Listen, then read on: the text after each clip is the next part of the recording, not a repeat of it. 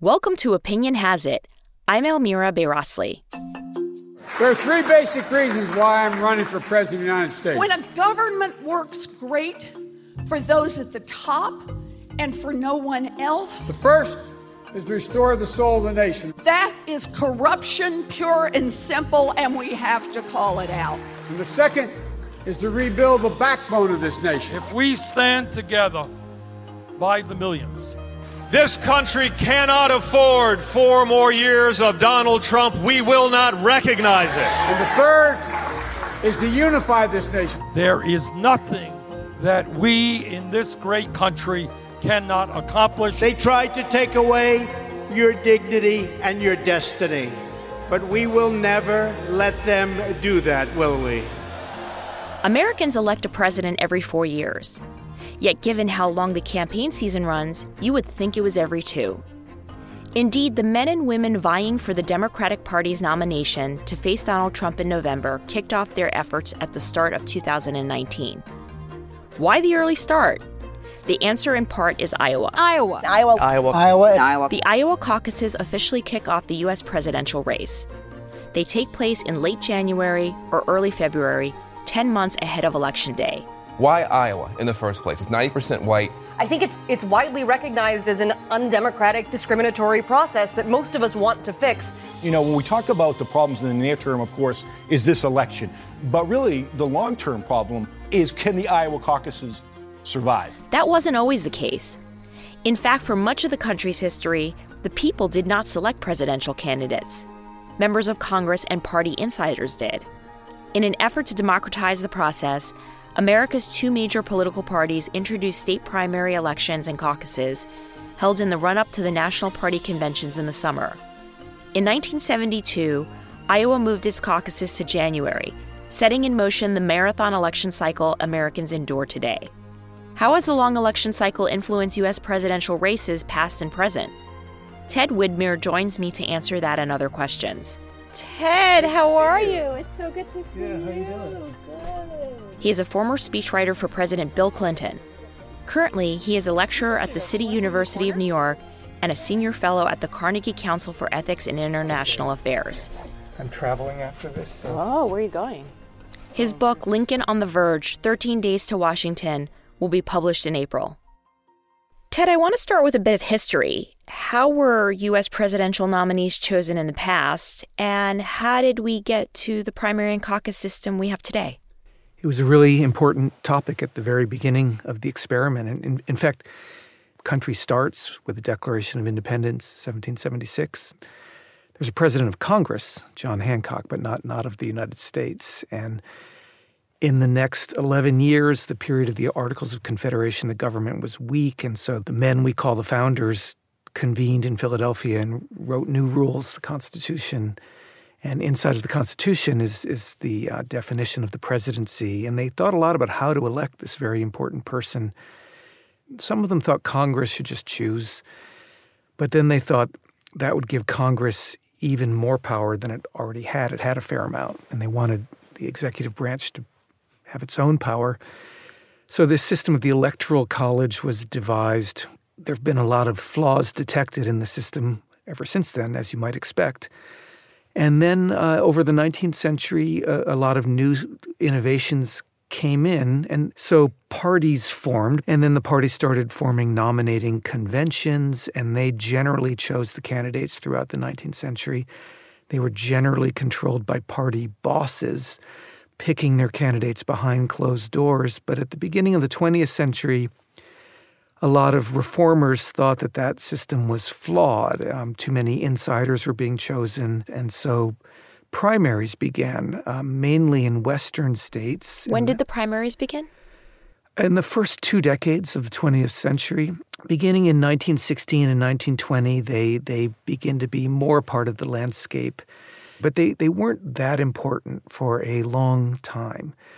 And it wasn't really until 1952 that a primary had a big impact, and it was actually on the Republican side, not the Democratic side, when Dwight D. Eisenhower, who was something of an outsider, he wasn't a known political commodity. He was a very famous American, he distinguished soldier, of course, but he was running against party insiders, a guy named Robert Taft, who was a senator from Ohio. And in the New Hampshire primary, Eisenhower beat Taft. And so that was an innovation that showed outsiders could get into the system and prove their popularity. It changed a lot in the late 60s and early 70s when Democrats rewrote their system to give less power to the bosses. So you just mentioned that the party system changed in the 70s, and that was with Iowa. Why did Iowa become the first state in the party nomination process? Iowa got lucky, basically, and there's still some tension between Iowa and New Hampshire over who is the first. One is a caucus, that's what Iowa is, and the other is a primary. Primary is a little bit more legitimate voting process for a single candidate, but most people can barely tell the difference, and the way the media covers it, Iowa is extremely important, and it's really the first time we feel the winds that are so important in the course of a presidential campaign. So what happened is there was a disastrous nominating convention for the Democrats. Chicago, August 1968. The country deeply divided. The war in Vietnam claiming hundreds of American lives every week. The convention was a disaster waiting to happen. It was a tough year all around. Martin Luther King was shot and was killed tonight in Memphis, Tennessee. Senator Robert Francis Kennedy died at 1:44 a.m. today, June 6, 1968. Eugene McCarthy, senator from Minnesota, had run very well. He had entered primaries, and he had done quite well in all of them, but in New Hampshire especially, he came in second, but it was close enough to Lyndon Johnson that Lyndon Johnson, the president, said he wasn't even going to run. I shall not seek, and I will not accept, the nomination of my party for another term as your president. So it's a wide-open year. On top of that, feelings are raw because of the Vietnam War and a feeling that Washington just doesn't get it. Both sides, Democrats and Republicans, are out of touch with young generations. So young people swarmed Chicago, where the nominating convention was. Hundreds of marchers and dozens of policemen were injured. That was a city controlled by a very tough mayor who was an old-fashioned political boss named Richard Daley. And he got his police force out in great numbers. These people are revolutionaries bent on the destruction of the government of the United States of America. They're a pitiful handful. And there were a lot of violent scenes that were televised. It was a disaster for the Democratic Party, which by all accounts should have won. They had a majority of voters back in the late 60s, but they look so bad on TV with the police of the boss hitting young people's heads with nightsticks. And then the result of that convention was an insider. I choose not simply to run for president. I seek to lead a great nation. The vice president, Hubert Humphrey, who hadn't even entered a primary, was given the nomination over a senator, Eugene McCarthy, who tried pretty hard and entered primaries. So everyone thought this isn't working, and a new commission was created, and they rewrote the rules. And as a result of their rules, they gave much less power to the party bosses. They tried to open it up to new kinds of electors, just better conventions with more women, with more young people, with more African Americans, more Latinos. And one of the innovations that came out of that commission that rewrote the rules was that the Iowa caucus would be allowed to play a large determining role, and who that was seen as a democratic innovation. And democracy with a small d was very much in vogue in the wake of the 1968 convention. But Iowa has not always determined the eventual nominee. And so I'm thinking back to 1988 when the Republican candidate Bob Dole, who was a senator at the time from Kansas, won the Iowa caucus that year. But the nominee was eventually George H. W. Bush, who finished third in Iowa. Right. No, it's absolutely true. Not every victor in Iowa has won the nomination, and the same is true for New Hampshire. They're flawed. They're flawed in many ways, including a lot of people are not happy with either Iowa or New Hampshire being so important because they're extremely Caucasian states. Iowa's 90%, I think, white, and New Hampshire, I think, is 92% white. So they don't really represent America, and there aren't huge cities in either state. Why did these two relatively small states become so important in the presidential nominating process? And we still are trying to answer that question, and we still occasionally try to fix it, but they're both pretty skilled at lobbying for themselves, and so I don't think it's going to change anytime soon. But actually, we want it to be true that they don't always work out. I think it's a better system if Iowa and New Hampshire get it wrong sometimes, because we will see different kinds of presidential campaigns. Right now there is one with Mike Bloomberg, who's largely ignoring Iowa entirely. We want the system to reflect the changing desires and needs of the American people. So I think the occasional failure of Iowa to pick the winner is probably a good thing. You mentioned that Iowa is largely white. It's largely a rural electorate. Why then do candidates take Iowa's caucuses so seriously? I mean, a lot of the answer is just the media. The media is there in such huge numbers that it is worth it to the candidates to get into Iowa and spend a lot of time there and to be seen. And so that's the operative word, to be seen out there, shaking a lot of hands, going to picnics, talking to voters in small events, and they mostly are small events. And the nature of a caucus, it's a pretty intimate gathering where you talk to voters. It's not like huge rally speeches. It's more events in backyards and gymnasiums and libraries. And, you know, there's a bit of a Norman Rockwell feeling to the Iowa caucus, that this is how America works. I think it's sometimes a bit inaccurate. It's a kind of, I mean, like Norman Rockwell, it's sort of a 1940s image of how America works, and that's a long time ago. But the press eats it up, and everybody reads their coverage. And if you come out of Iowa with a win, it's a huge advantage, including for New Hampshire. And it has been true more often than not. I mean, yes, there are exceptions, but I think 55% of the Democratic nominees, victors in Iowa, have gone on to win the nomination. So it's a pretty powerful boost to whoever's running for president. We'll be right back.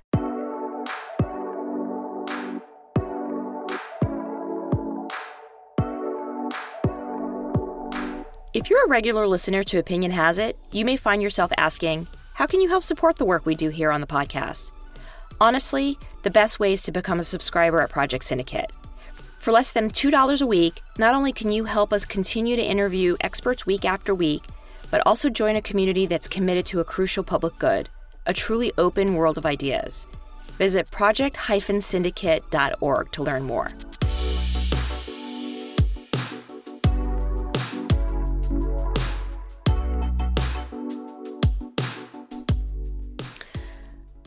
So I want to turn to partisanship. It is definitely a factor in the 2020 election. Would a shorter election campaign help mitigate this?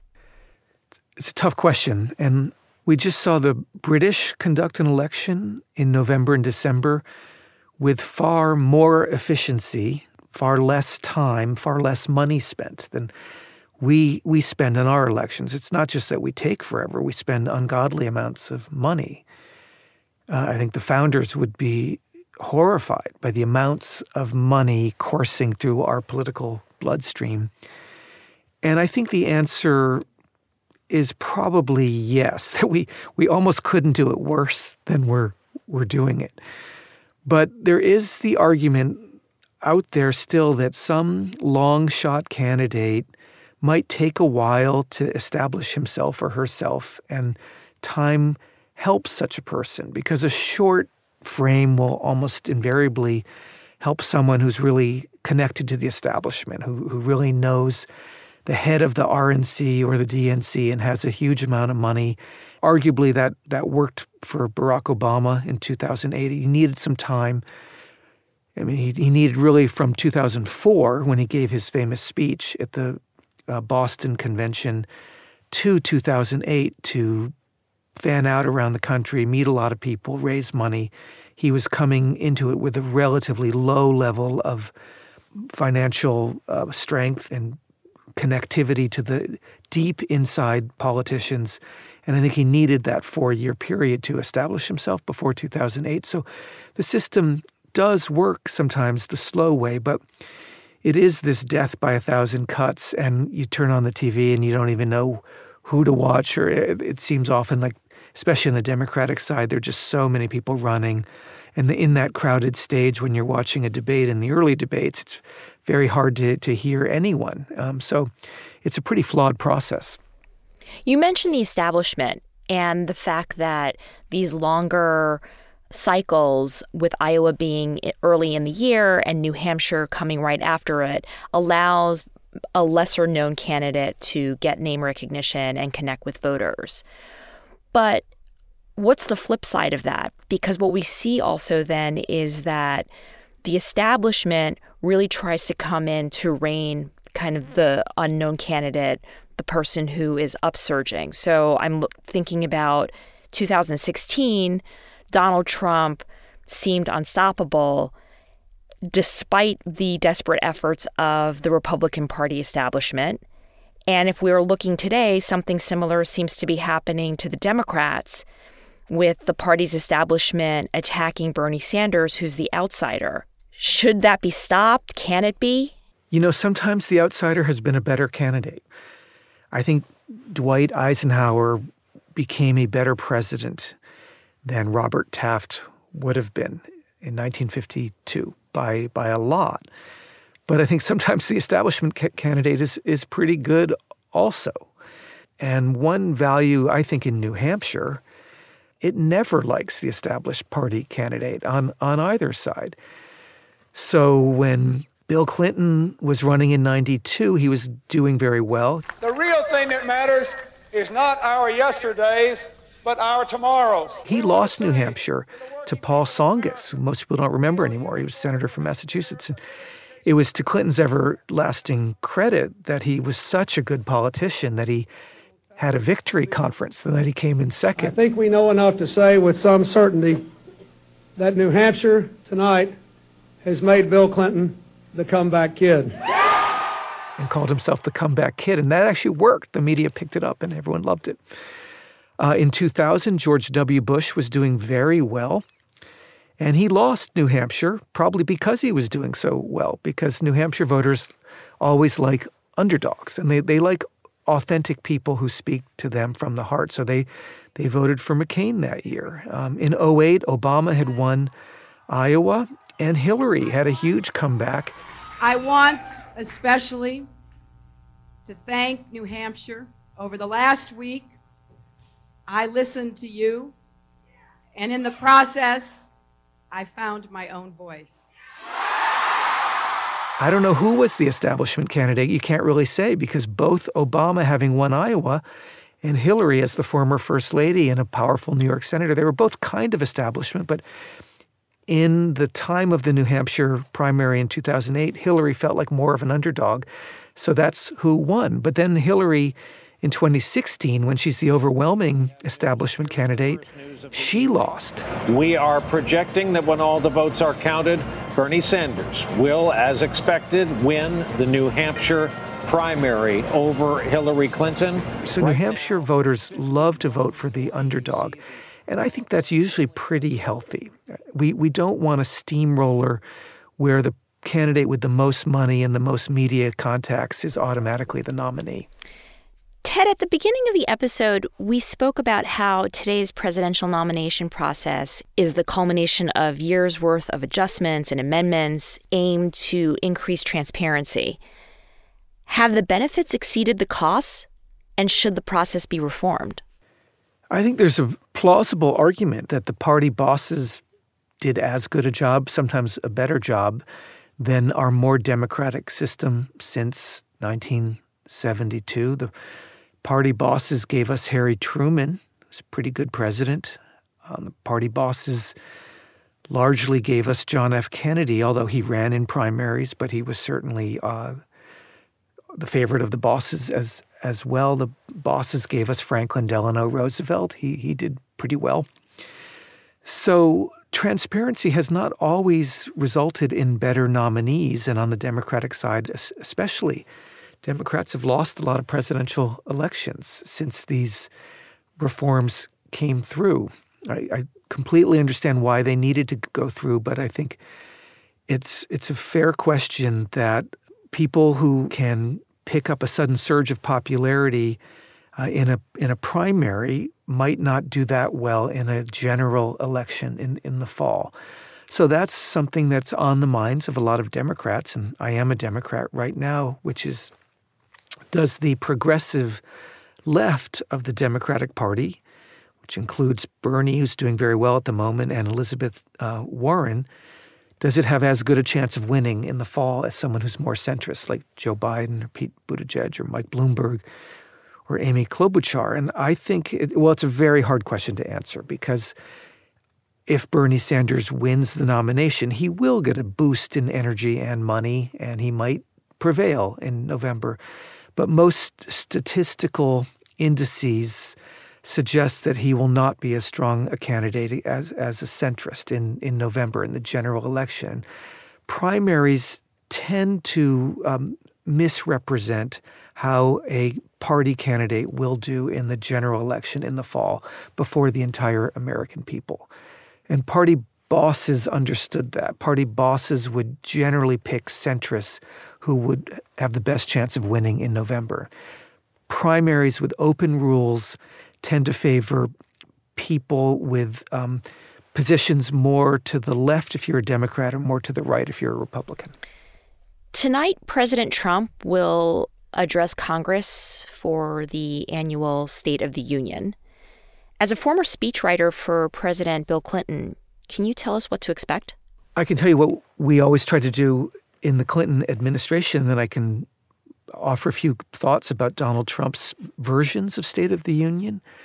We saw it as the most important speech of the year and a chance to put forth ideas for wise legislation. And certainly they were coming from a Democratic president, and they represented his Democratic politics, but it was an attempt to speak before Congress and the nation and say, here are the things that are important for the economy, for education, for health care, for foreign policy, for everything that matters to Americans. And so it was a very important moment of political theater with the whole country paying attention, and we would work for months, literally.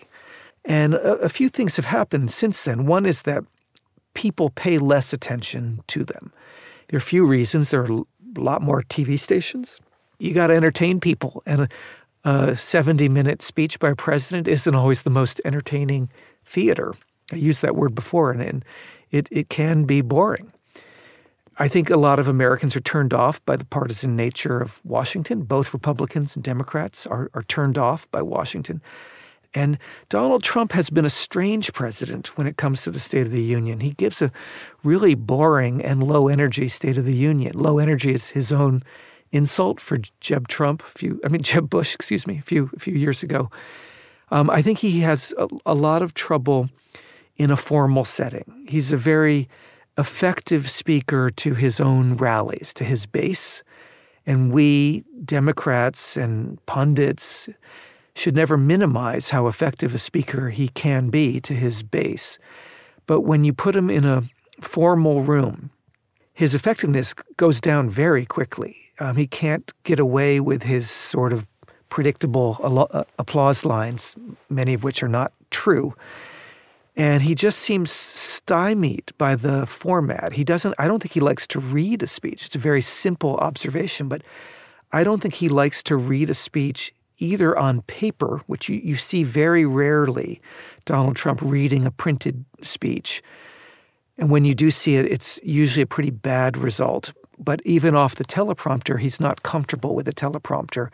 He is amazingly comfortable in a freeform way, just as an actor standing in front of a crowd of sympathetic people riffing. He's a great riffer, but he's a bad giver of a formal speech, and the State of the Union is a formal speech. Ted, we end each episode by asking our guests this question. What gives you hope? Young people. I'm a college professor. I'm now very old. I used to feel like I was young for a long time, and I'm not anymore. I have a son who's college age, who's great, and I'm around young people all the time. And I'm now about 2 political generations past them. They're really thinking hard about their futures. They're very advanced in thinking about certain issues, and I would include climate especially on that. I find them almost always better informed and more passionate than their elders. And I find people my age and older remarkably poorly informed on climate issues, poorly informed and not passionate. Those two, I think, go together. And the young people are well-informed and passionate. Young people are often not as well-informed as they should be about the nuts and bolts of politics, and they get really frustrated when their candidate of the month doesn't win, and they often lack long-term patience, and I think that would be good for them to work on, too, to work with older people or people who are a little different from them politically to build up movements that are truly national or have a chance of reaching moderates in the other party, because I think that's how you win. And I'm old enough to remember when Democrats actually won, and that's important. So I love young people, but I also like pragmatism. Ted, thank you. Thanks, Elmira. Great to see you. All right, on to my next stop. It stops all day long. That was Ted Widmer. He is a historian and writer who served as a speechwriter in the Clinton White House. And that's it for this episode. Thanks for listening. We'd love to hear what you think about it. Please rate and review our podcast. Better yet, subscribe on your favorite listening app. Until next time, I'm Elmira Bayrasli. Opinion Has It is produced and edited by Kasha Brasalian. Special thanks to Project Syndicate editors Jonathan Stein and Rachel Donna.